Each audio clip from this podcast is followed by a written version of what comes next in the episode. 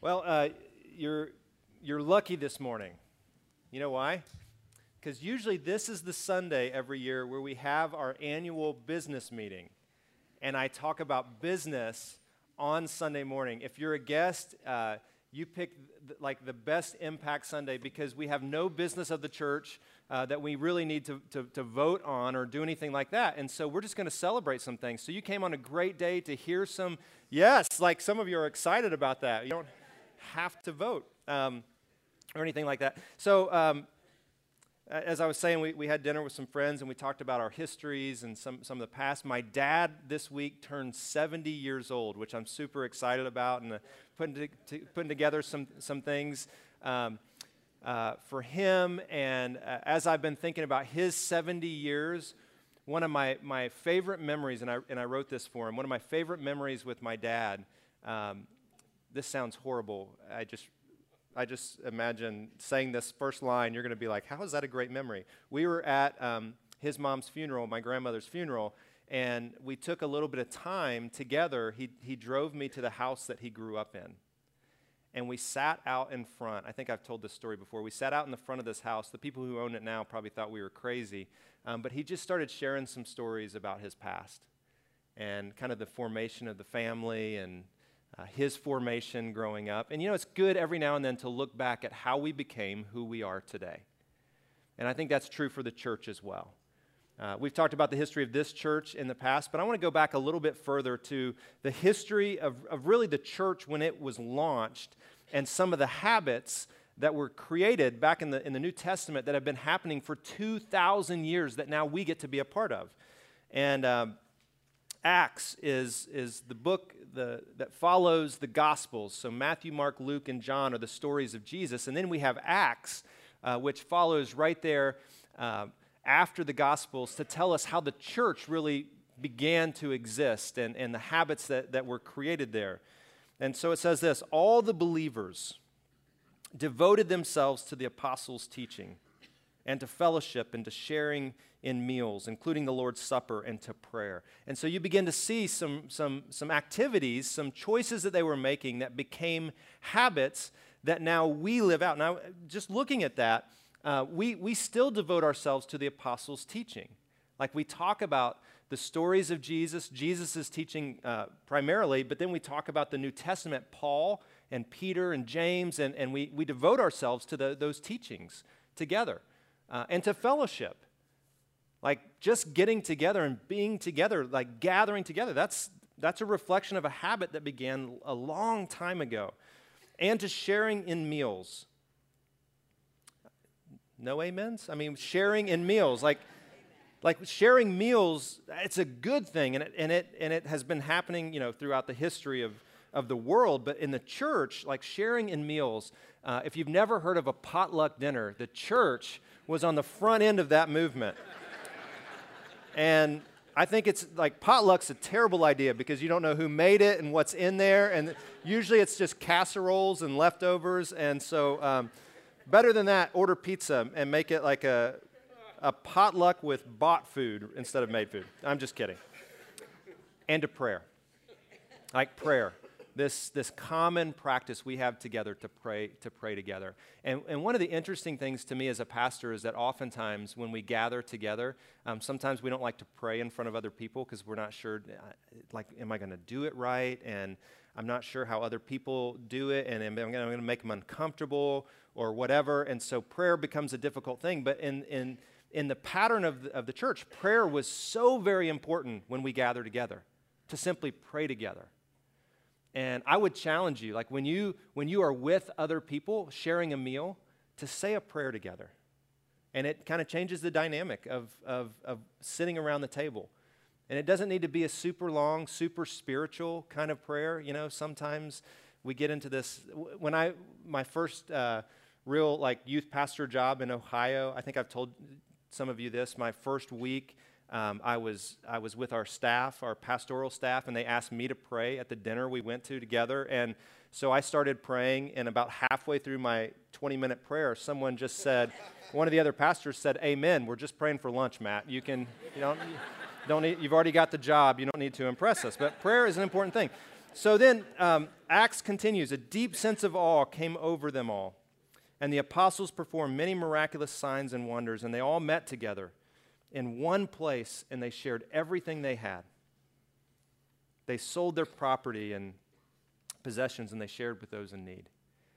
And here we find the foundation of what it means to be generous for the church. Like when someone's in need, to say, you know what, I, I probably have more than I need and I'm willing to jump in and help if someone, if someone needs it.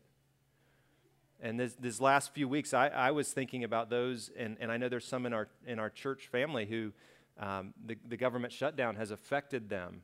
And I thought, how can we as a church, uh, what, what are some things we can do to help those who have been struggling through that? And so we've reached out to a couple and, um, and asked, you know, are there things that we can, we can do to help? But that began, that, that tradition of, of saying, you know what, we can, we can share what we have to help those who are going through difficult times began really through the teachings of Jesus and then the early church. And then they worship together at the temple. Uh, it says each day. We, most of us don't do that. I come every day. I'm here every day, and none of you are here every day. But we come together once a week, and we have this corporate worship time, and, and uh, we worship together.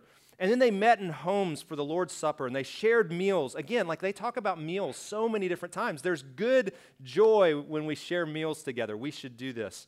Um, they met in homes for the Lord's Supper. They shared meals with great joy and again with generosity. Lots of food, lots of dessert. all the while, all the while, praising God and enjoying the goodwill of all the people. And each day the Lord added to their number those who were being saved. Now, in, in the when we read scripture, one of the questions we, we often should ask is Is this passage, what I'm reading right now, is this simply descriptive of something that happened in, in the past, or is it prescriptive for us in the future? So, is it prescribing something for us to do, or is it just telling us a story? And I think we find here some very prescriptive things for us, some things that we should be doing. We should be gathering in the temples, thanking God, because He does wonderful things, doesn't He? And, and, and we, should, we should enjoy fellowship with one another. Uh, I, I see some people in the room who, like, there's this women's biking thing that happens on, on Wednesday nights, and it's not like officially a part of our church, but so many women in this church do that women's biking thing. It's like fellowship together. There's a, a men's golfing group that were, they were golfing yesterday together. Like this, this fellowship, we should fellowship. We should spend time together in activities because that's where you get to know each other.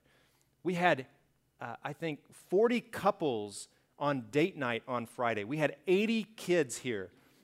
And I, and I told you, um, it was awesome. I told you, um, oh, those are the parents clapping, by the way. Um, they're like, God does wonderful things with that. Um, I told you I come every day. I didn't come fr- Friday night because there were 80 kids here. But um, we, like we should do that. Like that that for us should be prescriptive. We should fellowship together. We should share meals together because everything changes around the table. When you sit around a table, everything changes. There's some prescriptive things in here for us. And for us as a church, the, the practices that we've created, there's this, this movement that we've created that we gather together and then we scatter. And I love these two words that we gather and then we scatter. We gather and then we scatter. It's like this repetitive, habitual thing that we do. And we gather corporately in worship in this big, this room, which is going to get bigger. Um, we gather here uh, to turn our hearts and our minds toward God, to support and encourage one another. One of the things that I love is that after the service and before the service, you all sit out there around those tables, or you're just kind of hanging out and you talk, or some of you go to lunch together or brunch if you came to the first service. I love that because you're supporting and encouraging one another. And we want to nudge each other along in the ways of Jesus, don't we? Like that, that's something we should, be, it should be a part of our habitual activity, something that we just do because it's good for the soul.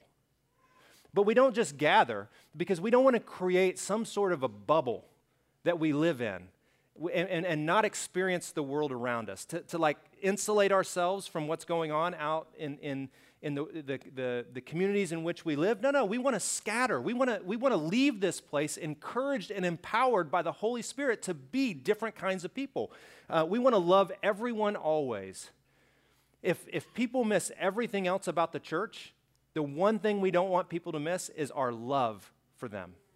Like, that should be the number one thing when people talk about the church. Hey, I don't know, that whole Jesus thing is crazy. Uh, I, am not sure that God created the world. I mean, that, that sounds a little far fetched, but one thing I do know is that Christians know how to love. Like, wouldn't that be awesome if people said that? And I've never heard that in the community. I've never heard it, but wouldn't that be awesome if that's what people said about the church? And what it said in Acts, all the while praising God and enjoying the goodwill of the people. You know what he's talking about? Luke wrote this, and what he's talking about is that the people in the community saw in the church something good. And, and so the church enjoyed the goodwill of all the people. And they were drawn to something. There was something different about this community of people. So we scatter to love everyone. We share what we have, what we've received from God, the grace that we've received, the goodness that we've received. Like we don't hoard that, we don't hold tightly. But as my friend Bill says, we hold loosely to the things that God's given us. Why? Because we trust that He'll give us more. Like God's riches are boundless. I'm not just talking about money, but God's riches are boundless. His grace and His love and His mercy and His peace and His hope and His joy. And so we should hold those things loosely and spill over onto the world around us. Like we should let it spill out. Like we don't hold on to those. We share. And we become salt and light in this world as reps of Jesus. You're, I'm trying to get a little street cred today. We're brand reps of Jesus. Like you are. You're a representative of Jesus. Like you were called to, to be a picture of, of Jesus in this world. Jesus made this huge statement I am the light of the world. And then he said to the people around him, Now you are the light of the world. And you're like, No, no, no, Jesus, I need you to be the light of the world because I'm dark. I, like, it's not, I'm not a good light in the world. And Jesus says, No, no, you're the light. No, Jesus, you're the light. Jesus, no, you're the light. like, you are now the light of the world. So go be it. Like, don't just gather together and like be in some sort of holy bubble or huddle that never, no, scatter into the world and be the light and the salt that this world desperately needs.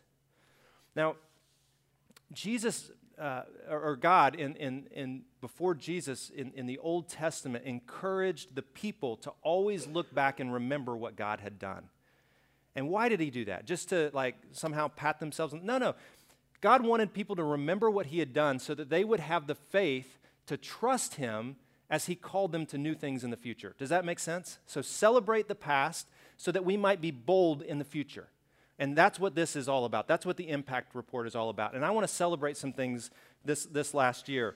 And um, this is just a representative piece of that. Our community, uh, the community life in this church is in many ways unlike any church I've ever seen.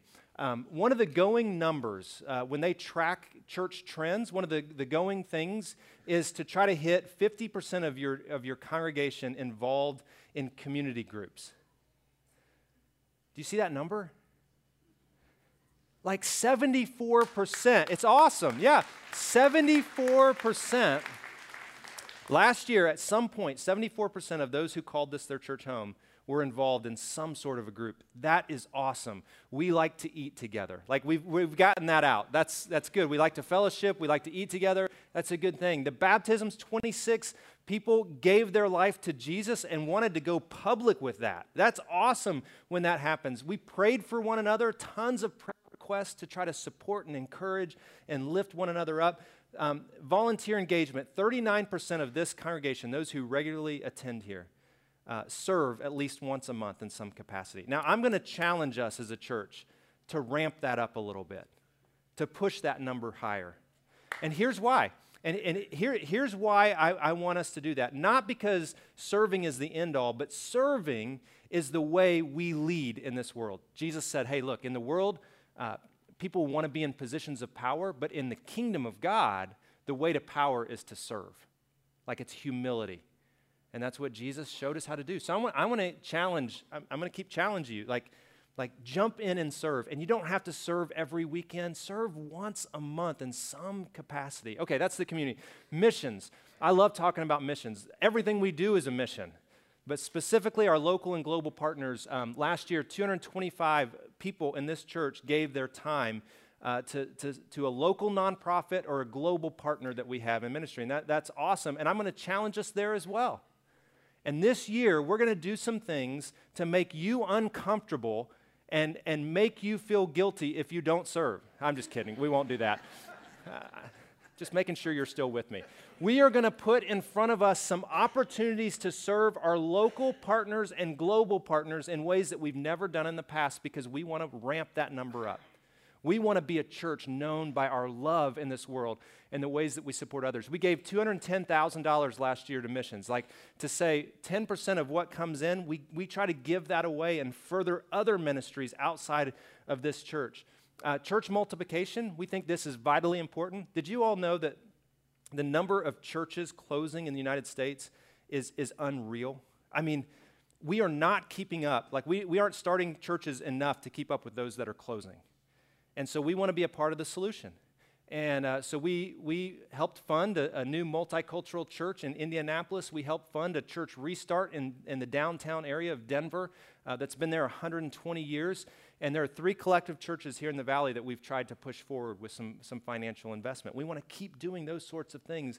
Local out, outreach, 2,300 hours we gave to, to local serving uh, opportunities, 400 gifts to foster kids. We stepped into the foster piece this last year, which is a huge need in our state. So many foster kids who are in homes because no one is stepping up. We want to help. We, we want to step in and be the hands and feet of Christ in that. So 400 gifts we gave, and we're jumping into uh, to AZ Hope in the Future at another level this next year. There are local and global partners, but what we're doing missionally is so exciting. Our kids and our students here, I believe we are uniquely positioned in this part of the city, unlike any other church, to impact kids and students in our local schools. We are right down the street from an elementary school uh, right across Shea from another elementary school. One of the largest middle schools is right up here, right past the corner. Uh, Desert Mountain High School's right here. Uh, we've got Basis School right across Shea, and then right into Fountain Hills, we've got three schools, or four schools, I think, that we can impact in a huge way because where, God, where God has positioned us as a church. We're going to do everything we can to further our kids and our student ministries in this community because we believe that we've, yeah, we believe We believe we've, we've been positioned in a unique way to do just that. We're going to invest more money in it, we're going to invest more people in it. Uh, our attendance this last year, sometimes people talk about attendance. And uh, I want to be sure that we understand that attendance for us isn't just numbers. Numbers are important, and here's why because every number represents a person. Like, numbers just give us a glimpse of, of people. Every number has a name, every name has a story, and every story is important to God, your story and mine. And so that's what these numbers represent. They're not just numbers. Uh, 850 people on average last year on Sunday mornings gathered in this place for worship. That's awesome. That was 14% up from the year before. Uh, starting out this year, 2019, we're averaging like over a thousand on Sunday mornings. So God is continuing to push, um, push the boundaries uh, Christmas Eve this last year was the largest attendance we'd ever had. It was awesome because that many people got to experience uh, the light who is Jesus of the world, and we challenge people to think about how he can change our lives and move us in new directions. First time guests last year, 724 for the first time entered into this building. We hope they experience Jesus in this place. Um, it's, it's just, it was an incredible year. Financially, let me, we got to talk financially real quick. Financially, you all were so generous, and it is so inspiring to our board, to our leadership. Um, you gave $2.2 million last year. It was just a great year. Yeah. Um, our expenses, our staff, I think our staff does an incredible job of keeping expenses at a certain level, but 1.9, which means that we were able to prepay um, some of the expense, expenses for this expansion we're about to do. So it was awesome. We prepaid about uh, $250,000. We have $250,000 in the bank ready for this expansion. Um, the bad news is it's going to cost a little bit more than we thought because prices are going up and all of that, but we're working on it. We're working on kind of squeezing those prices down so that we, we do things wise. Our budget for next year, $2.3 million. And let me give you an example or a picture of what that is. Uh, our ministry and our ministry support, we invest about next year, we'll invest, or this year, 2019, we'll invest $1.5 million in that because we believe the ministry of this church is doing incredible things on behalf of God through His Spirit, and we want to push that forward through what we fund. Uh, our facilities and our expansion, we've kept at about 440,000. Uh, we believe that's about what it's going to cost us this next year just to have a facility. And then missions, we're going to give. So, so do you remember the number I just told you? We, about 200,000 last year. We, we have budgeted to give away 300,000 this next year, and we want that number to keep going up as well. Now, let's celebrate God's uh, provision to us. Yeah. It's awesome. I love it. I love our church. You, like I, I know I say that sometimes, but I love our church. And I hope you love it. I hope you love it too. It, this is such an awesome place. Now, I was hoping you would, you would get excited about that because now I'm going to challenge you. I want to challenge you. And uh, this week specifically, your little orange handout, uh, three habits that I think could, could be transforming in your life. And the first one, I, I know I'm a, I'm a pastor and I know I have to say this, it's generosity. But I, I want you to hear me maybe in a way that you've never, never heard it in the past. Listen, um, you, you have been uh, blessed by God with what you have.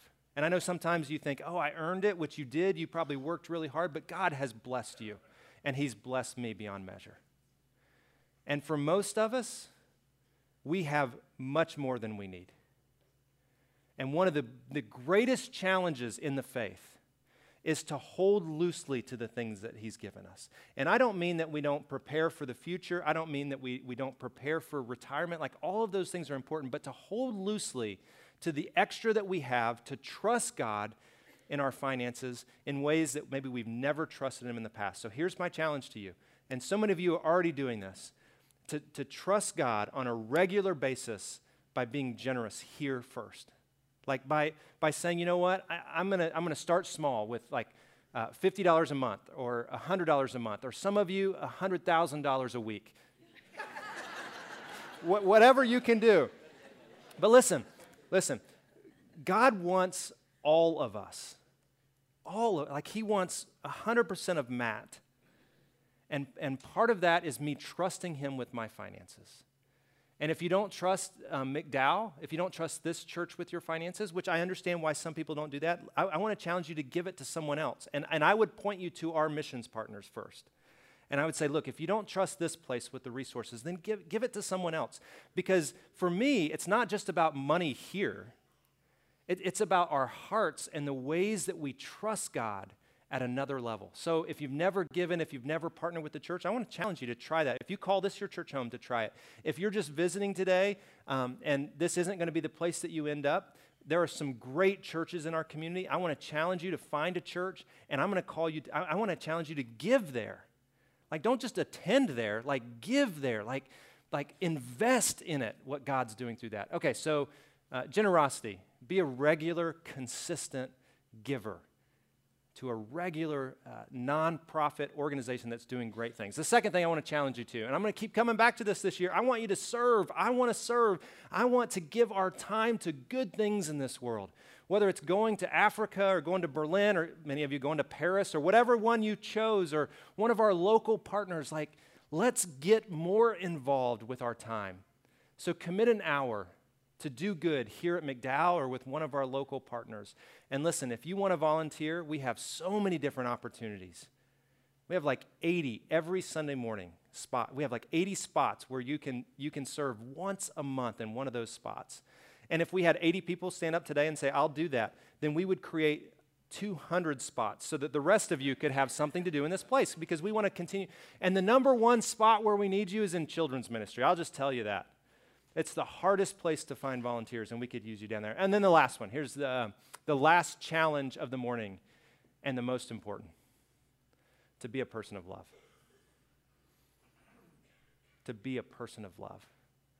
To be marked by the love of Jesus Christ, that sacrificial, humble love, so that when you interact with people around this world, they would look at you and say, I don't know about that Jesus thing.